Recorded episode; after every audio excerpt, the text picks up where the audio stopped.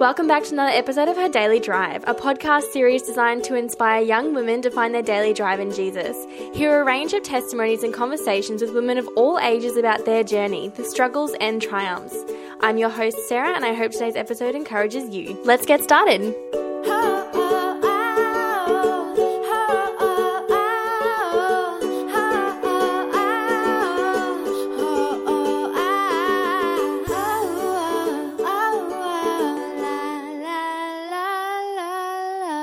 Welcome to the opening segment called Getting to Know You. Original, I know.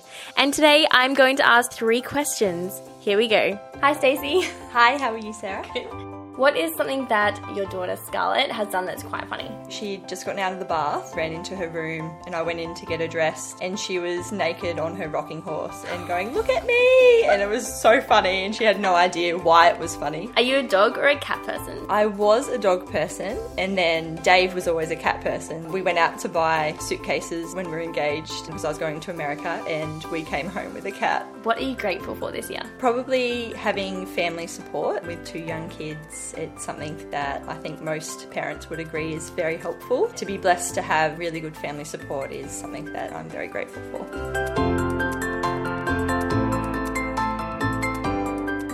And before we start discussing our topic today, do you want to share your journey with us so far? I grew up in Sydney with my mum and three sisters. I didn't grow up in a Christian home but attended a Christian school, so I knew who God was. I didn't have the easiest of childhoods. My dad's affair, which led to their divorce, had a massive impact on my mum, my sisters, and I. I was just four years old at the time. I didn't have a strong relationship with my dad throughout my upbringing and was left with a lot of abandonment, rejection, and self worth issues. I remember looking and observing different interactions of kids at school with their dads, wishing that I had a dad like theirs. When I was around eight years old, we started attending a church on a regular basis. I began to to learn more about God, and I recall in Sunday school them referring to God as Father. I hadn't heard this before and didn't think much of it at the time. We then moved to the Sunshine Coast when I was around 12 and didn't attend church after we moved up there. It wasn't until I was 17 and began dating a boy whose dad was a Christian that I got into a conversation with him about God and he offered to take me to his church. It felt so good to be there and I started to reconnect with God. Once again, I heard them many times referring to God as Father. I asked my boyfriend dad about it and he gave me a Bible to read. I started to understand why God was also referred to as Father. My boyfriend and I moved to the Gold Coast and we decided to find a local church to attend, and it was there that we were both saved. It wasn't long after that that our somewhat toxic relationship fell apart and we broke up. This brought up those feelings of rejection and abandonment all over again, and I knew I had two options. I could run as far away as I could from God or lean on Him when I was at my lowest. Thankfully, I chose God. I then completed a year of Bible college and worked for the senior pastors and was baptized and met my now husband, Dave. Dave helped me overcome a lot of baggage that I brought to our relationship from my previous relationship and also my lack of relationship with my dad and encouraged me in my relationship with God. It was through a couple different avenues that I was able to deal with my past issues that held me back and I was able to bring the best version of myself to our relationship. We've now been married almost eight years and have two beautiful children together. And today you're going to talk to us about the topic of Father God. Awesome. Why do you think this is an important topic in today's society? So, over the last 10 years as a retail manager, I have been privileged to speak into a lot of young girls' lives. I've also witnessed on multiple occasions how the lack of a father or good role model in a girl's life can be detrimental in the way that they view themselves or conduct themselves. By knowing and having a father relationship with our Creator and knowing His heart and what he says about us can make such a difference to how we view ourselves and the choices and decisions we make in life.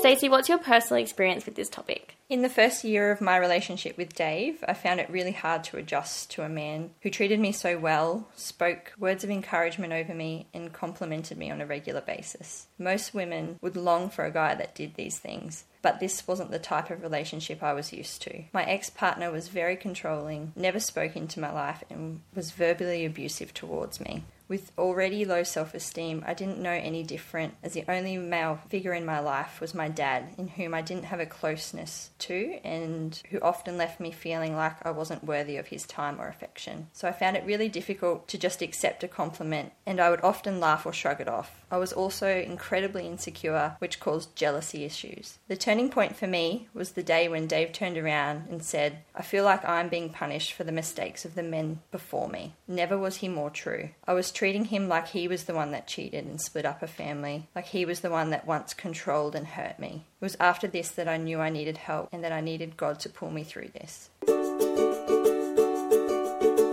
What does the Bible tell us about God being our Father? So it says in Matthew 6:26, "Look at the birds of the air. They do not sow or reap or store away in barns, and yet your heavenly Father feeds them. Are you not much more valuable than they?" And Jeremiah 29:11, "For I know the plans I have for you," declares the Lord, "plans of welfare and not for evil, to give you a future and a hope." And Galatians 4 verse 6, "And because you are his children, God has sent the spirit of his son into our hearts, prompting us to call out Abba Father." God values us and wants us to value ourselves as well.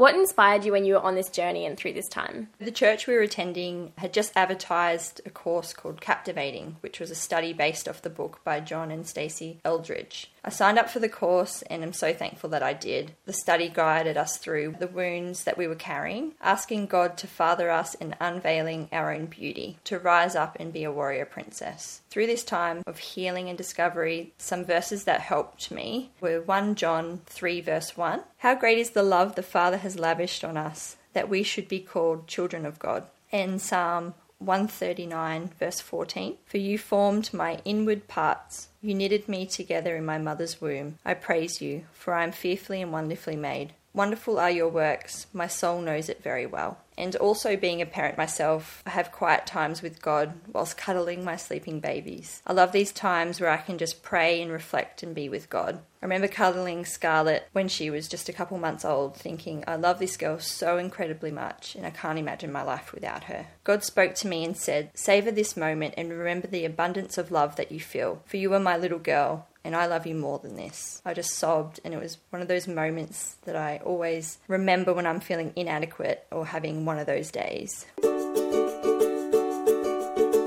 Before we finish today, do you have any final words of encouragement for our listeners? I just want to encourage those that may be struggling with a similar scenario as I was faced with as a young girl, or maybe you're dealing with scars from your childhood, that our Father is just waiting for you to seek Him and unpack His love for you, and that you are worth it. And remember that you're His girl and that He does love you more than you'll ever know.